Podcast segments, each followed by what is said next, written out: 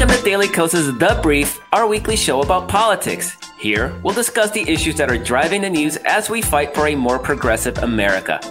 I am Markos Moulitsas, the founder of Daily Kos and your co-host, along with senior political writer Kerry Eleveld. If you want to join the conversation, we record the podcast live on YouTube and Facebook every Tuesday at 1.30 Pacific, 4.30 Eastern. Enjoy the show. Hello, everybody. Welcome to this week's edition of Daily Kos's The Brief. I'm Markos Moulitsas. I'm here with Kerry Eleveld. And Kerry, today we're going to be talking about the 2022 Senate uh, picture. And last week, just I encouraged the, just the Senate, no House. Well, well, the Senate. we'll be talking about the Senate. There's a reason we can't just yet talk about the House, and we'll we'll get into that. But we're going to talk about the Senate. If you didn't catch last week's episode, I really, really sort of I encourage you to go check it out because Kerry and I discussed just how amazing the sort of the kickoff of the Biden administration has been despite a 50 50 Senate. And uh, we, as we talked about it, we are on the verge of a transformational presidency, an FDR style presidency. And the only limitation is how much he can get through the Senate. And right. so, you know, as, as most of you probably know, the Senate right now is tied 50 50. And it is a Democratic Senate because Vice President Kamala Harris is the tie breaking vote. And I think she's cast a bunch of those already. Mm-hmm. The reason we have a 50 50 Senate, uh, there, there's several, like winning the special or the runoff elections in Georgia uh, was a big one. But another reason is that we have a Senate seat in West Virginia that is Joe Manchin, Democrat, West Virginia in a state that Donald Trump won by like a million points. It is literally one of the most Republican states in the country. There is no business having a Democratic senator from there, and yet we do. And so, what Biden has been able to accomplish so far has been because of Joe Manchin. So, he is a blessing for the caucus. But, Kerry, he's also a curse, isn't he? it all depends on which way you see. I mean, look, everybody's kind of sick already of the Joe Manchin show, right? Except for Joe Manchin. Joe Manchin's not right. sick of the Joe Manchin show, but like everybody else is. It's like, well, we could do this, but Joe Manchin and maybe Kyrsten Sinema of Arizona, but we could we could do this DC statehood, but Joe Manchin. You know, we could, we could, how many things could we possibly do? I'm sure, like, you know, most progressives could just off the top of their head list like five things that they'd love to do, like the For the People Act, like DC statehood, you know, uh, and, Equality and Act. then, what, sorry, what? The Equality Act, the Equality Act, the the George Floyd Justice and oh my God, you, you can go down the Floyd list. Justice Act. You know, you you you go go down the list, and it all comes down to but Joe Manchin, and I I I totally understand that sentiment, and you know, and wholeheartedly agree with it, and at the same time there's still a chance to be for Joe Biden to be transformational. And in, in my, you know, best case scenario, which I think is possible, which is not impossible, is for Democrats to manage to get more of you know Biden's agenda done through reconciliation on the jobs plan and the families plan that would be that would really level the playing field in a lot of ways economically by you know raising taxes on people who can damn well afford it, particularly corporations and multinational corporations, in order to pay for things that are wildly popular, like universal pre-K, right, for all three and four year olds in the United States. That polls at 60% and above in every poll I've seen so far. There's another poll coming out tomorrow that will have those numbers as well. And and you know, I think th- it's still possible for Democrats to get this. I think they're going to decide that it's much better to go into 2022 on a platform of Democrats. We get we get shit done. Sorry for those family friendly. Uh, no, no, no apologies. no anyway, apologies. but Democrats, we get shit done is a much better platform than Democrats. We made sure that we didn't raise taxes on any, you know, millionaires, billionaires, and multinational corporations. I mean, that is just not like a winning platform for the Democrats, whereas whereas all the other things that they've gotten done so far and that they could continue to do really is. And then you set up the possibility for keeping the chambers, potentially expanding by one or two seats your Senate majority and going, you know, getting another bite at the apple at things like the For the People Act, the DC statehood. I mean, I'm not saying those things couldn't get done before then. I just feel like the path to getting these other these other priorities done through reconciliation is a much clearer path to me at this point. Yeah, and you said that magic word that we've discussed. We even had a whole show on it, which is the filibuster, which is you know this rule that says you need 60 votes for, except for increasingly contrived situations where you can use a reconciliation system, which isn't even worth getting into the, the details because it's just so ridiculous, ridiculously stupid that it just it beggars the mind that this is a thing that actually exists. And Joe Manchin is one of the reasons we still have a filibuster. He has he has come out firmly opposed to it. There's a couple other Democrats that are squishy on it, but one really there's a feeling really that if Joe Manchin said, "Okay, I'm voting to get rid of it," that everybody else would go along. He's firmly I mean, opposed to to getting rid of it. Is I mean that's I think that's what you meant. You said yeah. firmly opposed to it. I was like, oh, that would be great. No, oh, right, he's right, firmly, right. yeah, he's firmly yeah. opposed to getting rid of it. Yeah, I just wanted to clarify. That's all. And so, and there's an irony there with Joe Manchin because he's so concerned about voting with Democrats because of his very Trumpy state.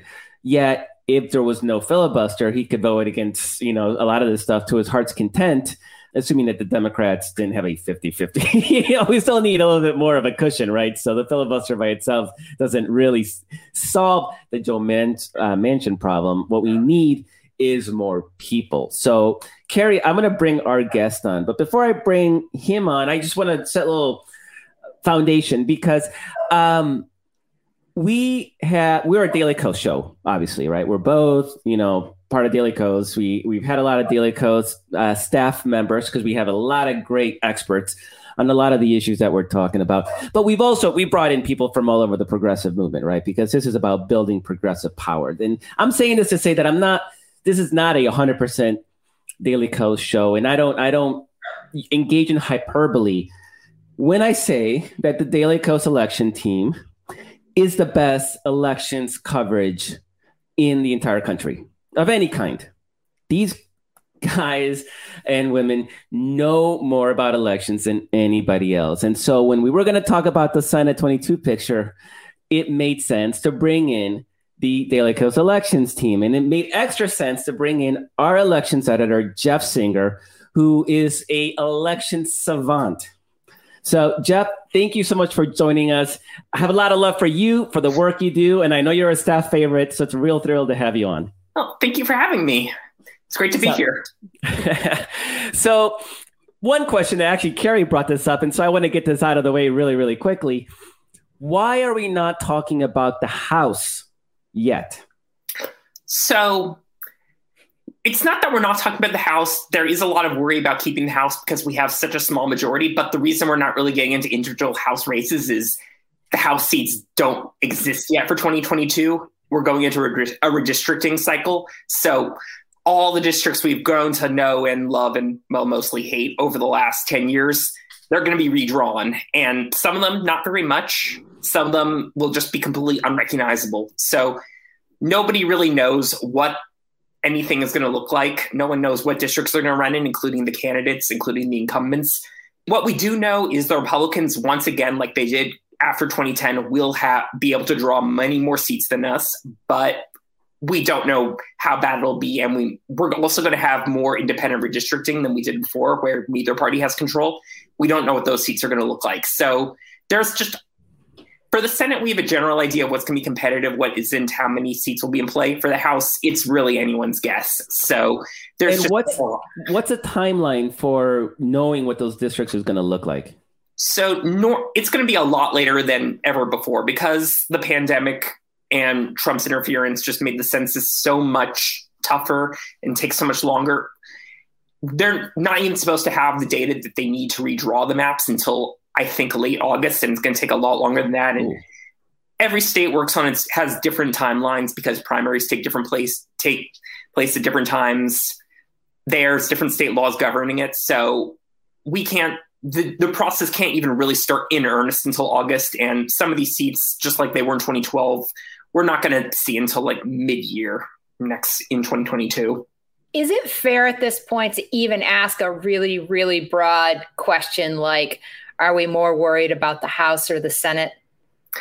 I think that's fair, but my answer would be we're worried about both of them. We just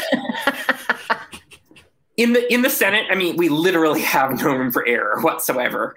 And in the House, the Republicans take five seats, they're back in control. And they might be able to take five seats through redistricting alone. So yeah, could... there's there's a lot of known unknowns to uh quote was it Rumsfeld? It's probably the last time I'm ever gonna quote Rumsfeld. So yeah. I, I, like, what did we even say? Rumsfeld is such a fan favorite here on Daily Kos. We just had to work in, you know, it's almost like product placement. So anyway, yeah.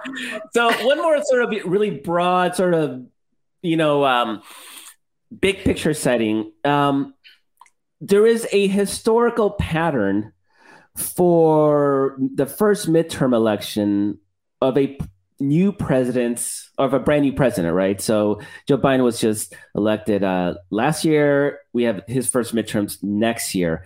What does history tell us about the prospects of an incumbent party? History tells us they're usually pretty bad.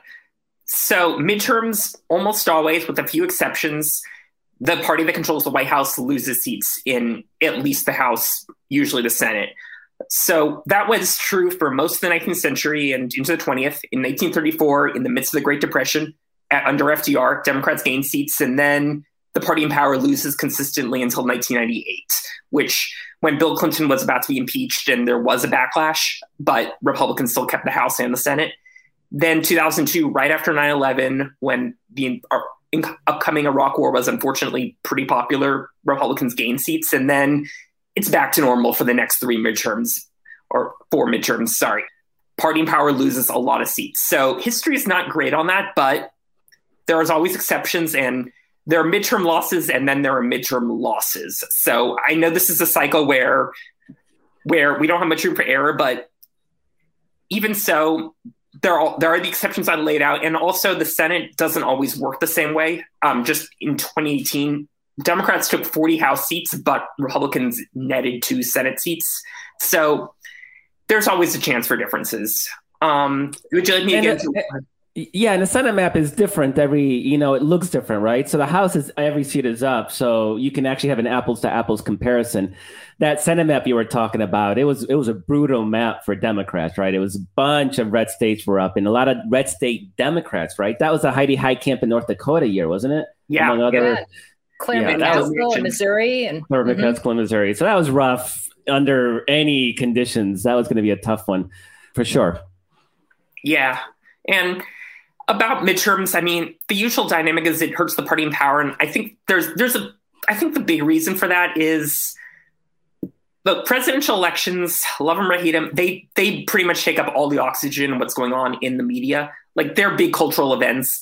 Midterms, not really so much. And I think the pe- the people who show up disproportionately are the people who are angry. I mean, it's like that for a lot of things. It's like if you ever who is more likely to leave a restaurant review on anything people who hate the food, not people who are like, this was this was good, four stars. So yeah. if you're angry, that's pretty good reason to show up. And if your party controls the White House, you're a lot less likely to be angry at the other party than if you're the one in the minority. I feel like I sometimes experience that personally in the Daily Kos comments on my pieces. yeah. exactly. People Kerry, who have a bone to pick, they're they're in oh, there. Yeah, of course. it, it's a truism, right? Somebody's angry in the internet.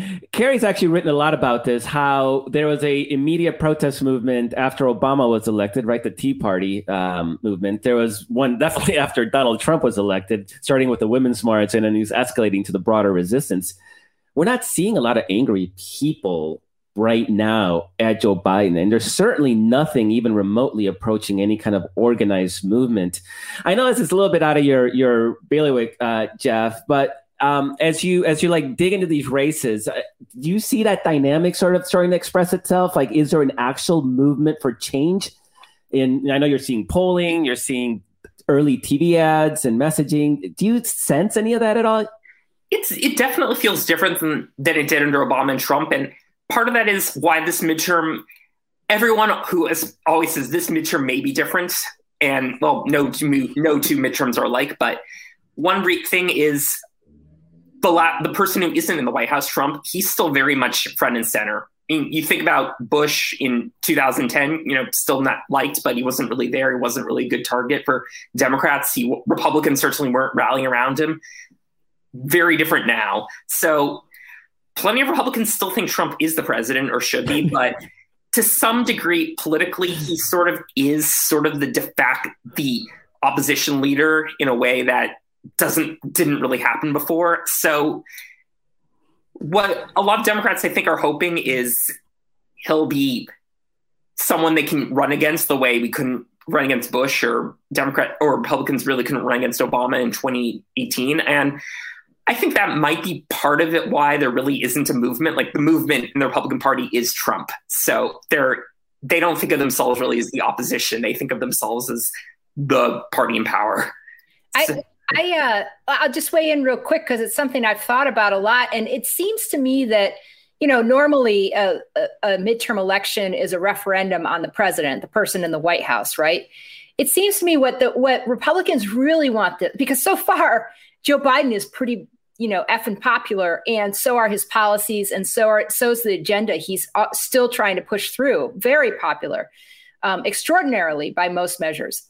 I really think what the Republicans want and are hoping is not that it's a, a, a referendum on Joe Biden, but that it's a referendum that they can make it a referendum on how ticked off people are about the outcome of the 2020 election okay? And that they that you know that they get to feed the big lie. I mean they're purging you know representative congresswoman liz cheney from their ranks right now so that they can spend time focused on continuing to propagate propagate the big lie that the election was stolen from Donald Trump. And I think that's what they are they really hope to run on is is the the idea of like firing up all of all those you know really Trump dead enders who are who are ticked off about 2020 and think and still think the election was stolen somehow or fraudulent um, it seems to me that they're that, that based on what they're doing and going all in on the big lie, purging their leadership ranks, that that is what they want to be the the the referendum on is 2020 and not necessarily uh, Joe Biden himself. yeah, I think that is a big part of it, and also they they really want this to be about culture, like. like anytime anything whatsoever happens you just suddenly hear all this cancel culture and you know we mock it because some of it's truly just i mean when so stupid. Yeah. But but to some degree they it could work. I mean there there's a lot of straw manness in this. Like democrats want to kill dr seuss or whatever but there's it's something they really think can help and this is nothing new in 2018 we saw Republicans try to bring in kneeling at football games into a thing, into elections. And in 2010, we had the whole Ground Zero Mosque, that that Islamophobic campaign. Like this is, and this is nothing new for midterms. This is nothing new for elections. And you know, it works except when it doesn't. Yeah, the the difference is that at least those tapped into their latent racism not even latent anymore. They're overt, exposed racism, right? Uh, Kaepernick, you know, he, you know, black people don't respect America, and obviously Ground Zero Mosque, and you know the uh, MS-13 scary gang members and immigration and the caravan and transgender bathrooms. I mean, like the these all really tie in. Dr. Seuss cancel culture. I'm not sure what that ties into, especially now that they're in the process of literally canceling uh, Lynn Cheney. So this is not a group of people that are particularly coherently uh, working on on, uh, on uh, on a playbook that seems to be making sense. Let me ask you this, Jeff. So, speaking of Lynn Cheney getting canceled, are Can I there just say, any- Liz, Liz? Lynn's the mom. sorry, sorry, sorry, Liz Yep. Cheney? No, I mean, canceled. you know, Thank hey, it's all No, it's no. all of the Cheney brood. So, but yeah, Yeah. it's uh, yeah.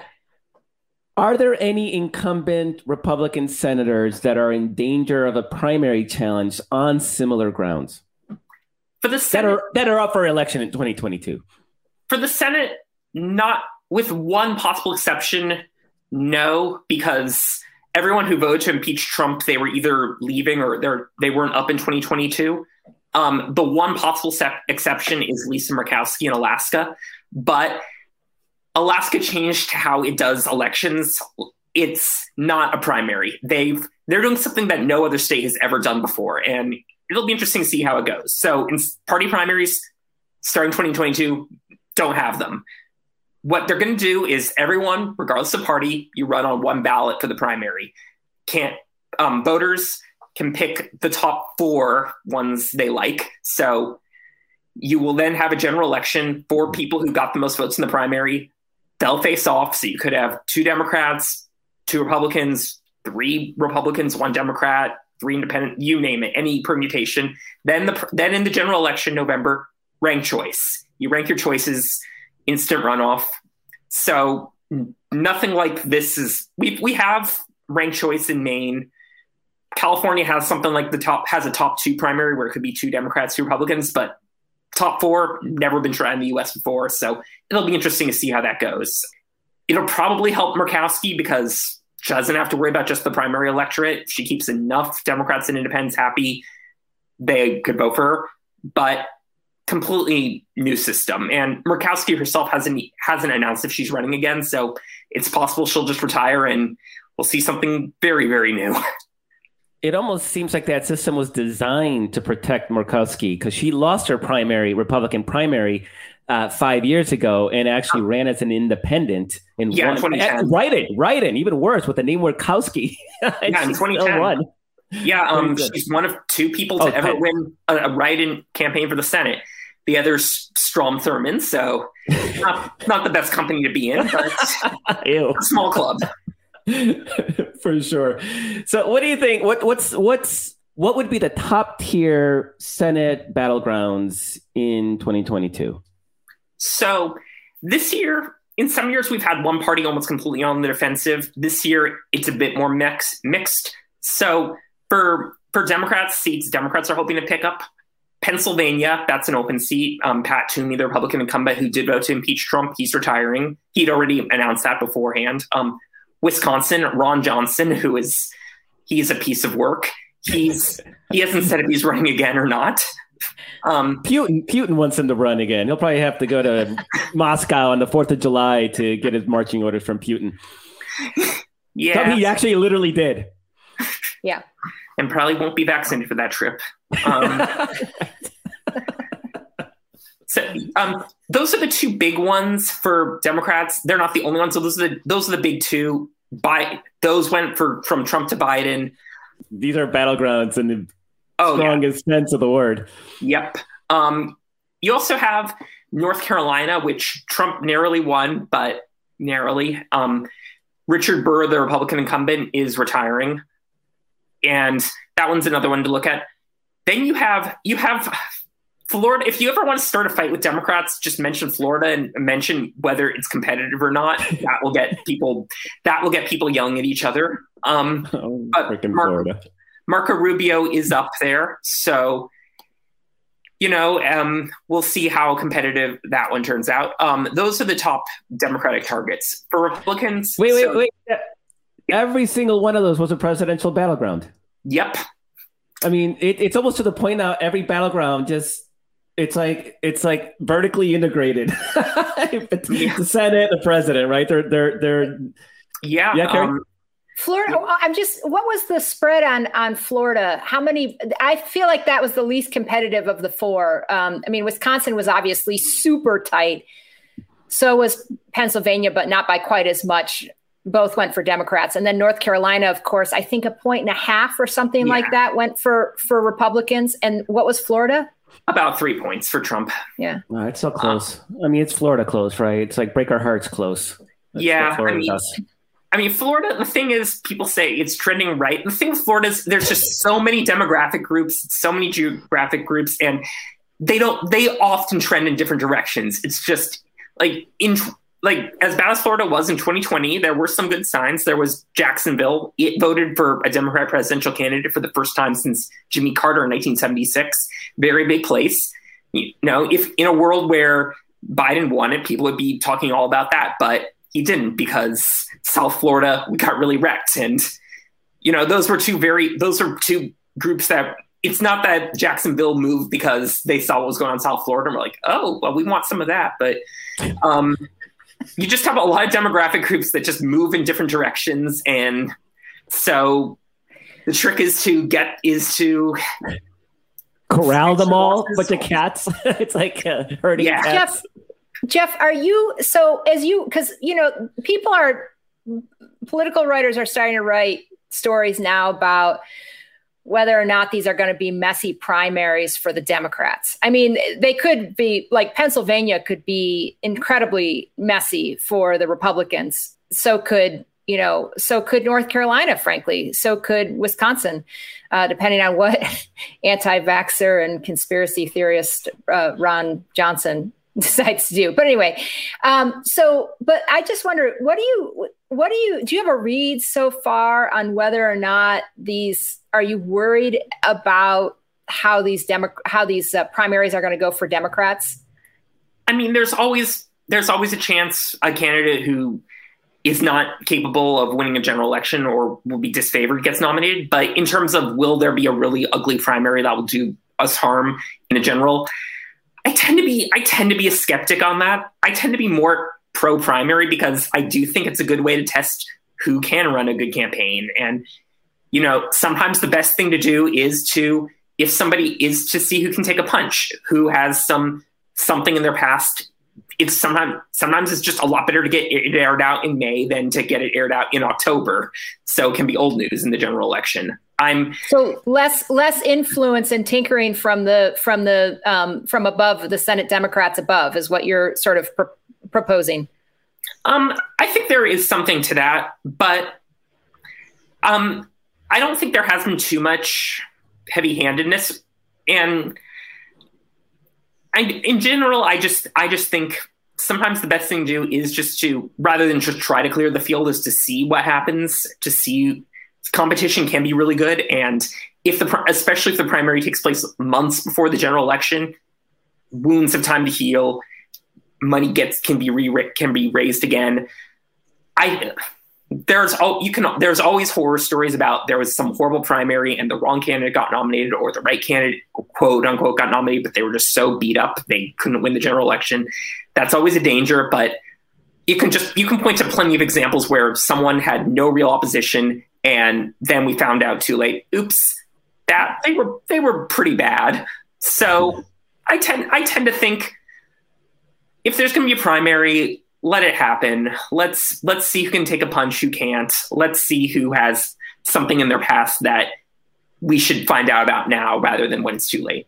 Who? Yeah, I, I also love the I also love the idea of sort of a dry run for the get out the vote operation. It's to like start really working on how you're Totally. going to communicate your people, how are you going to motivate them to vote, how are you going to motivate them to talk to the networks to get people to vote. And it's not going to be the intensity and energy of a general election, of course, but I mean, if you can't motivate your own partis- party's partisans, you know, you're already at a disadvantage in a general election. So I'm a big fan of, of primaries myself. So, Jeff, we talked about Democratic pickup opportunities. Now let's talk about Republican pickup opportunities in the Senate.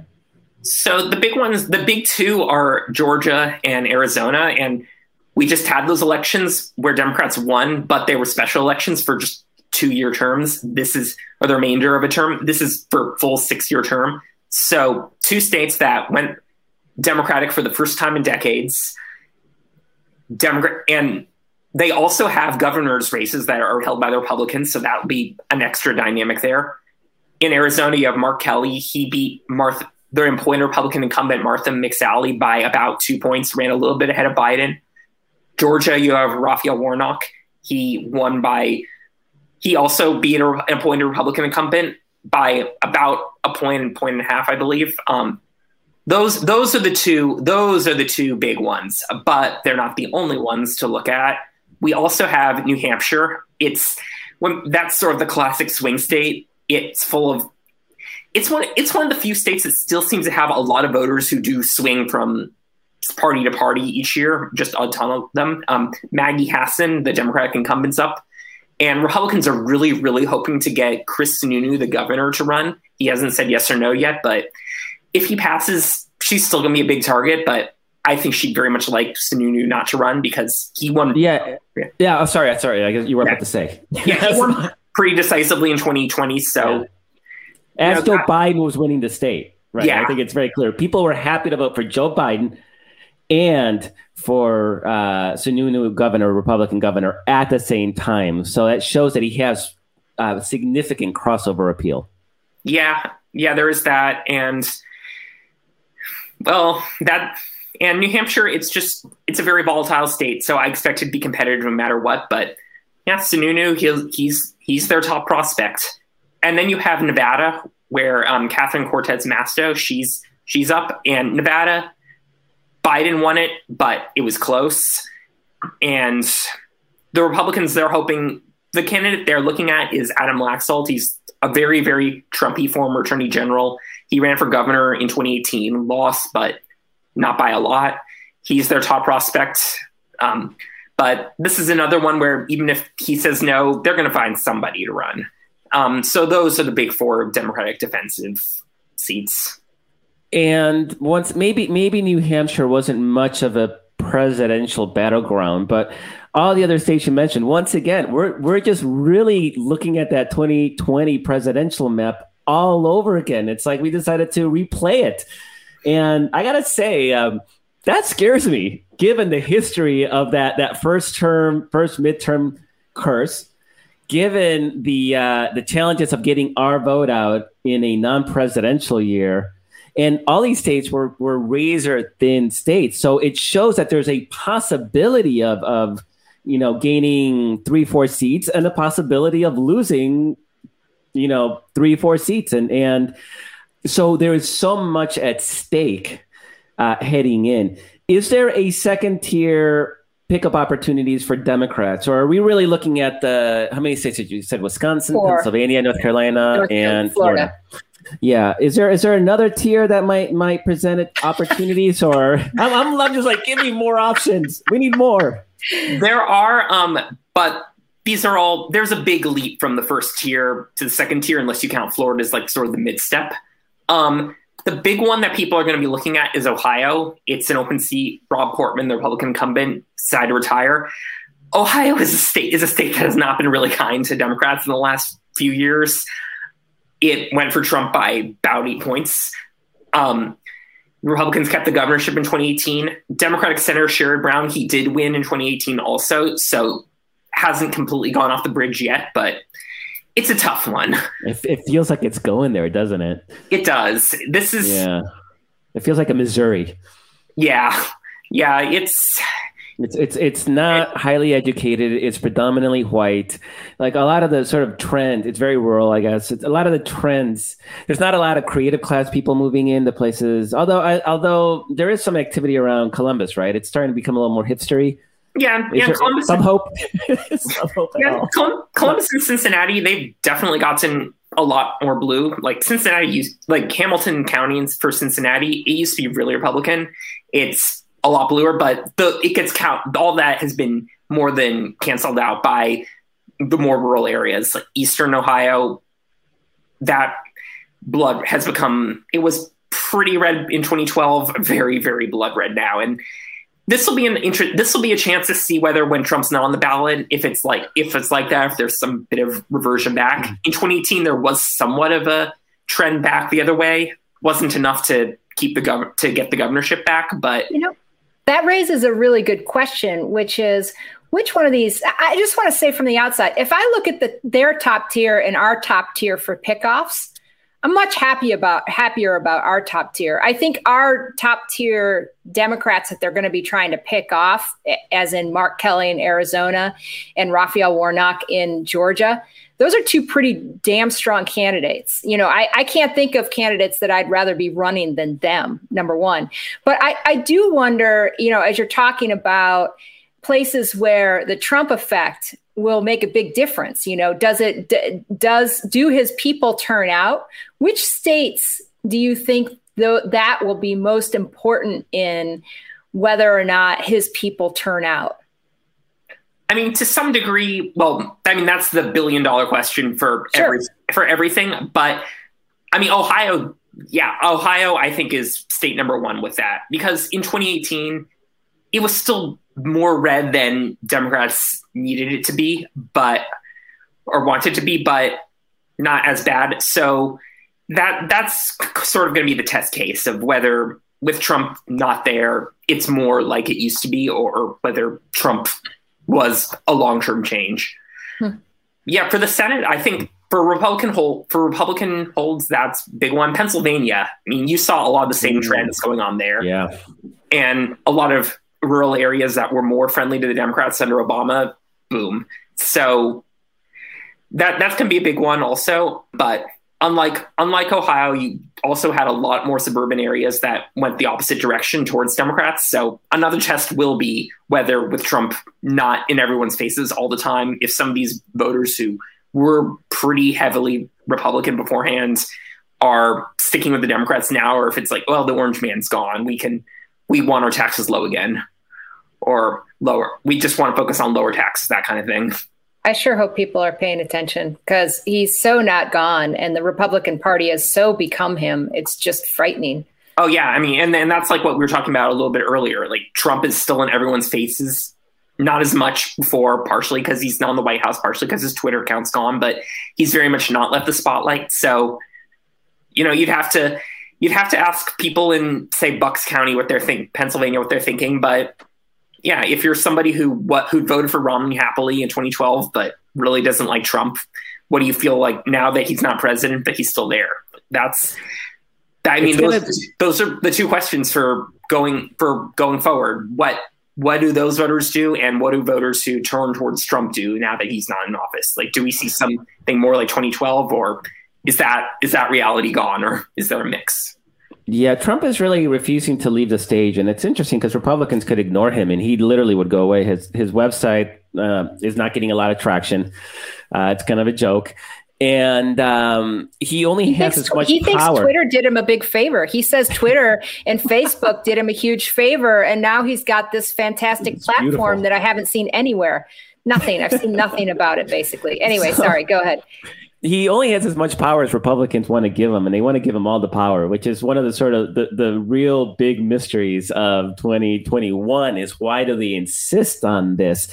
And how uh, presumably these primaries in these in these um, not just the open seats, but who knows, maybe some of these incumbents may get primaried anyway, even if they voted against impeachment, just because how much can Trump potentially hurt them? So, I mean, one of the stories has been Trump trying to recruit Herschel Walker to run against Raphael Warnock in Georgia. I don't know if that's still happening. You can tell us, but it, it's clear. Herschel Walker lives in Texas, right? And so the, the, the Trump brain thinks, oh, we need a black person to run against Warnock in Georgia. This black person over in some other completely different state said some nice things about me on TV. Let's him run.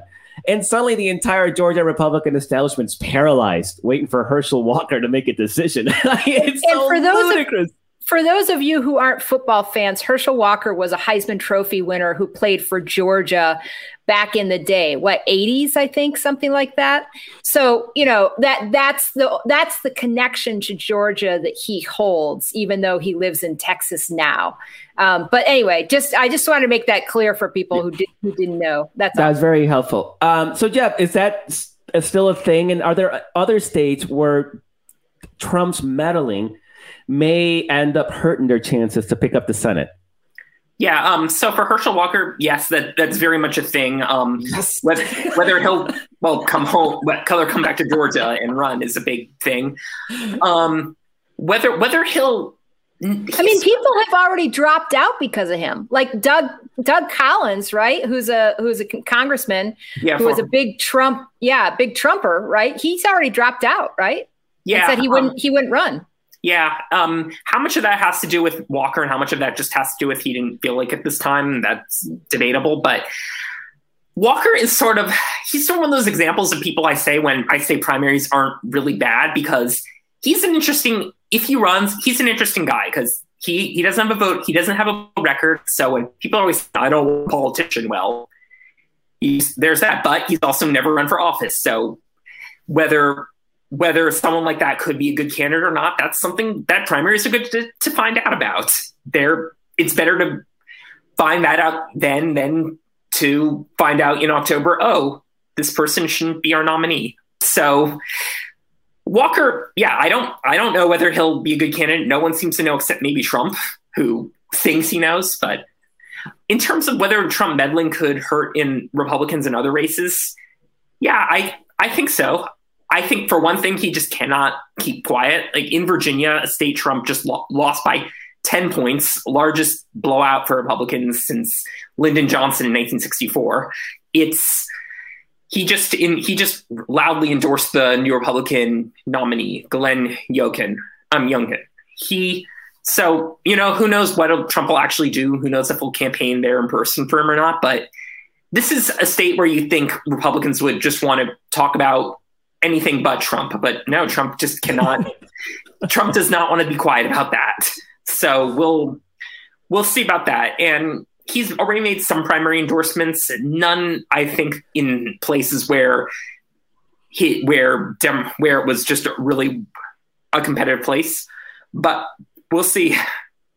I mean, he's. Well, I mean, he's someone who does not particularly care about what happens to the party overall. I mean, one story from 2018 that I just, I, it would be unbelievable for anyone else. Um, there was this Republican congressman, was I'm saying, so you know how the story ends. Um, Erik Paulsen in Minnesota in a suburban Twin City seat that had gone, that was really competitive until Trump.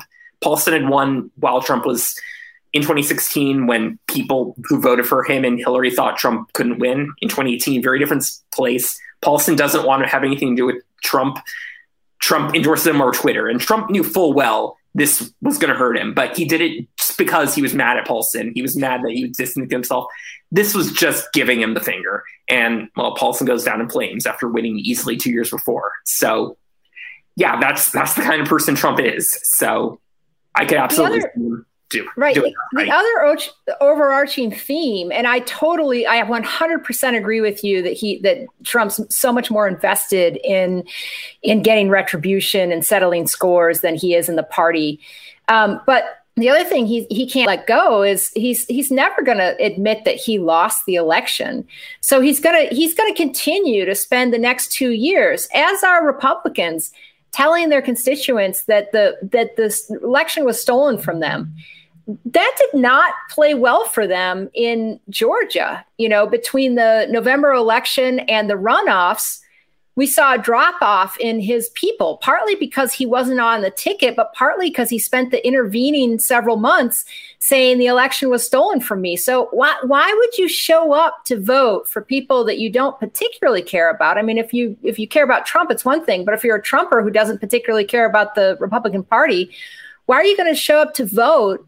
When they when the la- for the last 2 years both the Republican Party and Trump have spent telling you that you that the election was rigged and that it was taken away from you. Now, you know, maybe in some of these red states they're going to be able to argue well they changed the rules and so now it's going to be better, right? Maybe they're going to be able but in states where there's where there's democratic governors you know, they might not be able to argue that. In states where Democrats are in control, they might not be able to argue that.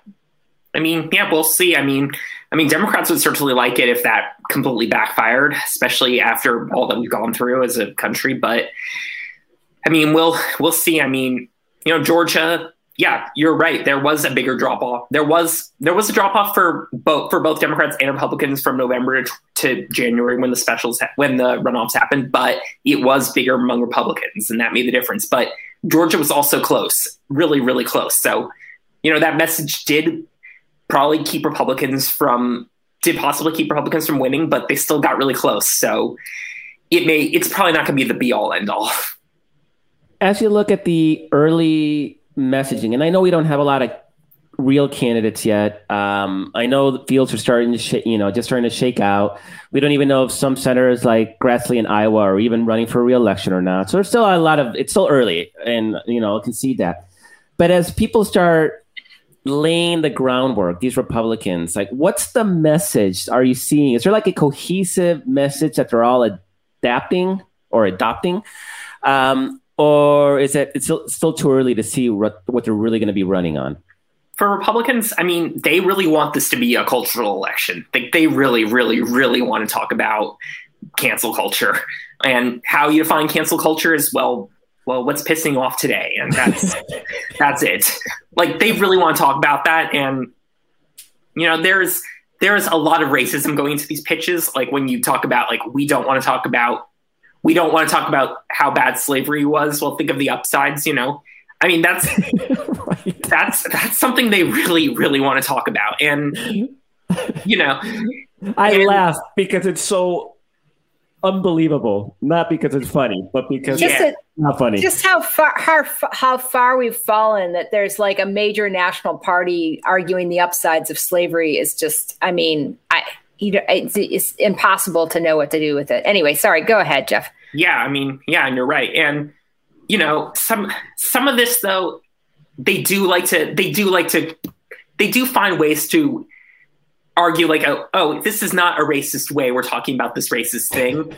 I mean, and this is it, it's they're, they're not offended, so why why should anybody else be?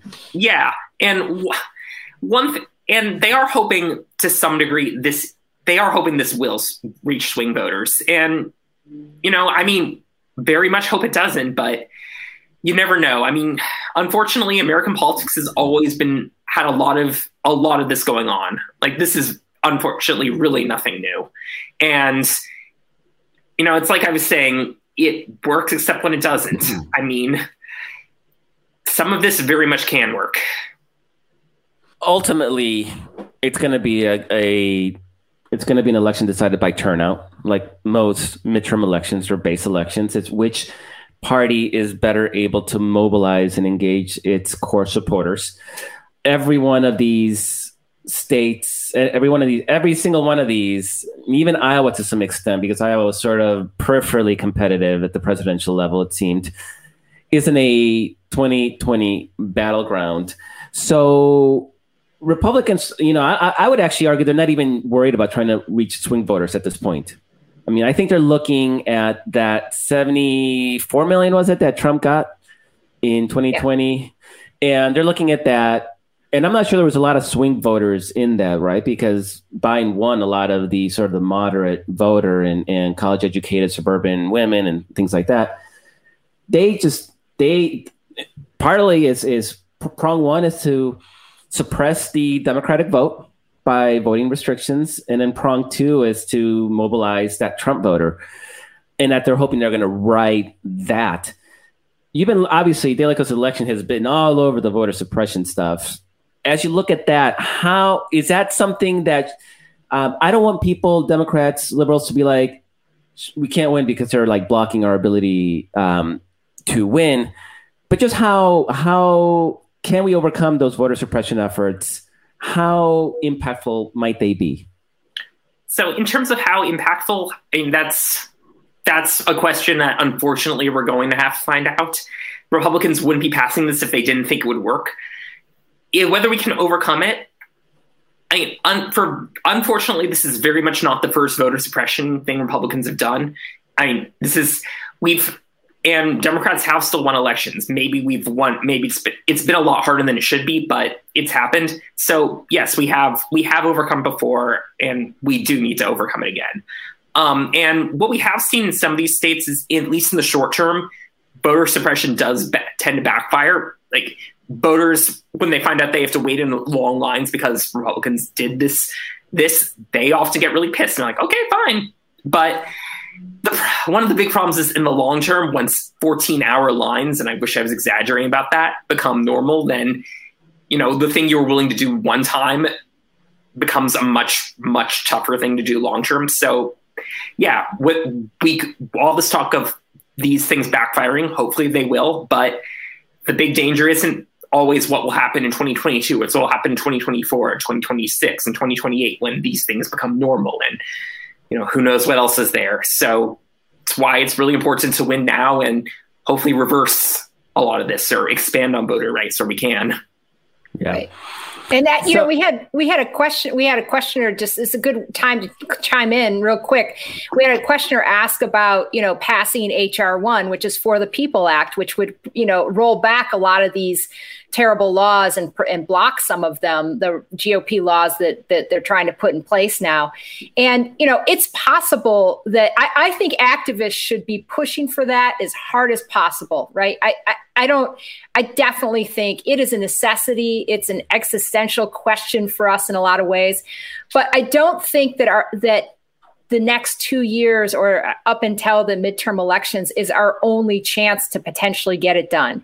It's possible, it is possible that that happened if we manage to keep control of Congress going forward. Now, I mean, you know, that's all it's all a big if. I just don't want anyone to sit around thinking if we don't pass the For the People Act, if we don't pass HR 1, there's no way we can mid the, win the midterms. That is not true. That is hyperbole. We can win the midterms, even if those terrible things pass. And I don't think we know for sure how these voter suppression laws are going to totally play out um, in certain places. So, anyway, I just don't want anyone to go away thinking all is lost. Do we want that? Yeah, we want it, but it's not all lost if we don't get it. And to that point, Kerry, Florida is a perfect example where Republicans pioneered vote by mail because old Republicans, right? It's easier to get them to vote if you mail them a, a ballot. And because of Trump's sort of irrational hatred for vote by mail, they literally just made it harder for Floridians to vote by mail. That may disproportionately hurt Republican turnout, particularly since some of these seniors are just expecting the ballot to show up and it's just not going to show up and they may find out too late. So there's always sort of the, the law of un, unintended consequences. We so Jeff's sort of like, we'll see. It's actually the right answer because we we don't know. And he's also right that people, a lot of voter suppression efforts actually have the that unintended effect of of uh, motivating those being targeted, right? Because if you're saying I'm going to suppress your vote, you're also saying I'm afraid of your voice, and that's an yeah. incredibly powerful tool to use to, to mobilize Democratic voters.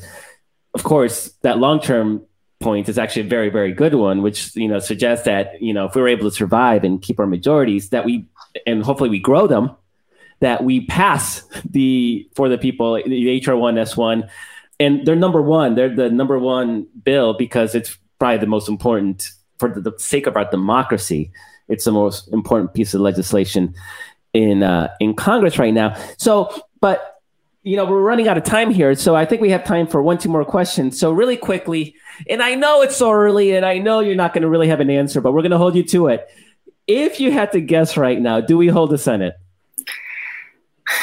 If we had to, if I had to guess right now, I mean, I would guess the Republicans do flip it. I mean, I wish I could. I wish I could say something else, but the battlefield, the field is what it is. History is what it is, and you know, running it is the Republicans do need just need so little to go right for them, and we need a lot to go right for us.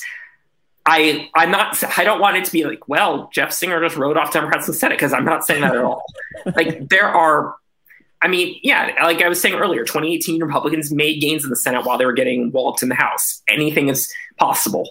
But we I I think I think I there I think we're the underdogs, but we've been the underdogs before and won. So hopefully. Raphael Warnock and Jon Ossoff in Georgia were the underdogs. There was nobody that was putting, you know, giving him the odds to win those elections. Yeah, I mean, they were the first. Dem- they and Biden were the first Democrats to win any statewide election in Georgia since 2006 for anything whatsoever. So, yeah, yeah Georgia, Georgia's changing, and keeping Georgia would go a long way to keeping the Senate. Uh, Kerry, do you have one more question for Jeff? Well, I, I just, I mean, I want to emphasize something that I find fascinating because we were just talking about how it doesn't seem like Democrat, I mean, Republicans are going after independents or swing voters whatsoever. And there was just this Washington Post article that talked about how at their own meeting, House de- House Republicans, sorry, House Republicans at their own like retreat were lying to their own members about what a drag Trump was in core districts that they need to win, um, and that he was he was 15 points underwater in those districts, and people had extremely strong feelings against him. And I just think that is you know, fascinating to think that how the House Republican arm is already trying to, you know, deep six these this data about what kind of drag Trump is in some of these critical districts. I don't know. Did you see that, Jeff? Do you have any yeah. thoughts on that? I mean, if they're gonna if they're gonna keep doing that, I mean, more power to them. I'd rather they can get the full picture. And one thing I've sort of learned is sometimes the people who know least about what's going on in their own elections are the people running in them because well part of it's you have to focus on all this other stuff but yeah you you want to see what you want to see like nobody wants to wake up every day thinking about how how bad they're doing they want to look at the yard signs that say their names and how great they are so yeah i can absolutely believe that some of these republicans will convince themselves that up is down and trump is popular when he's not the good way That's to end. That's what we're hoping for. That's what we're hoping for. So usually we talk about what you guys can do, listeners and, and viewers can do. Um, it's a little early for that. So we don't have candidates yet. Just keep that in mind. It's that we're going to have to organize really, really heavily. We're going to have to fight like, you know, just as hard as we fought in 2020. Yes, Kerry? Something they can do. Okay. So uh, I'm going to say two things they can do. They can pick a state and they can give to some of these grassroots organizations that are already building up infrastructure, right? And we talk to a lot of these grassroots groups. But anyway, pick a state, find a grassroots group, a Democratic grassroots group that's, that's building up infrastructure. The other thing you can do is you can call your member of Congress, particularly if you're in a swingy district, and say, I want universal pre K. I want my roads fixed. I want infrastructure. I want, I mean, help give them incentive to get these major things done that Democrats can win on in 2022. Yeah, Kerry, Kerry coming through when I didn't have anything. it's awesome. so, Jeff, thank you so much for joining us. Thank you so much, Walter, for producing the show. And thanks all of you for listening. If you're enjoying the show, be sure to subscribe and give us a rating wherever you get your podcast or wherever you're watching it, whether it's uh, YouTube or Facebook Live. You can always talk to us at dailykos.com. You should sign up for the Daily Kos election newsletter. Um, if you really want to be the smartest person in the room when talking about elections, the Daily Kos elections newsletter will do that for you. You can also talk to us at Daily Kos on Twitter. Thank you so much for joining us. See you next week. Thank you for listening. If you're enjoying the show, give us a rating wherever you get your podcast. You can always talk to us at dailykos.com or on Twitter at dailykos. See you next week.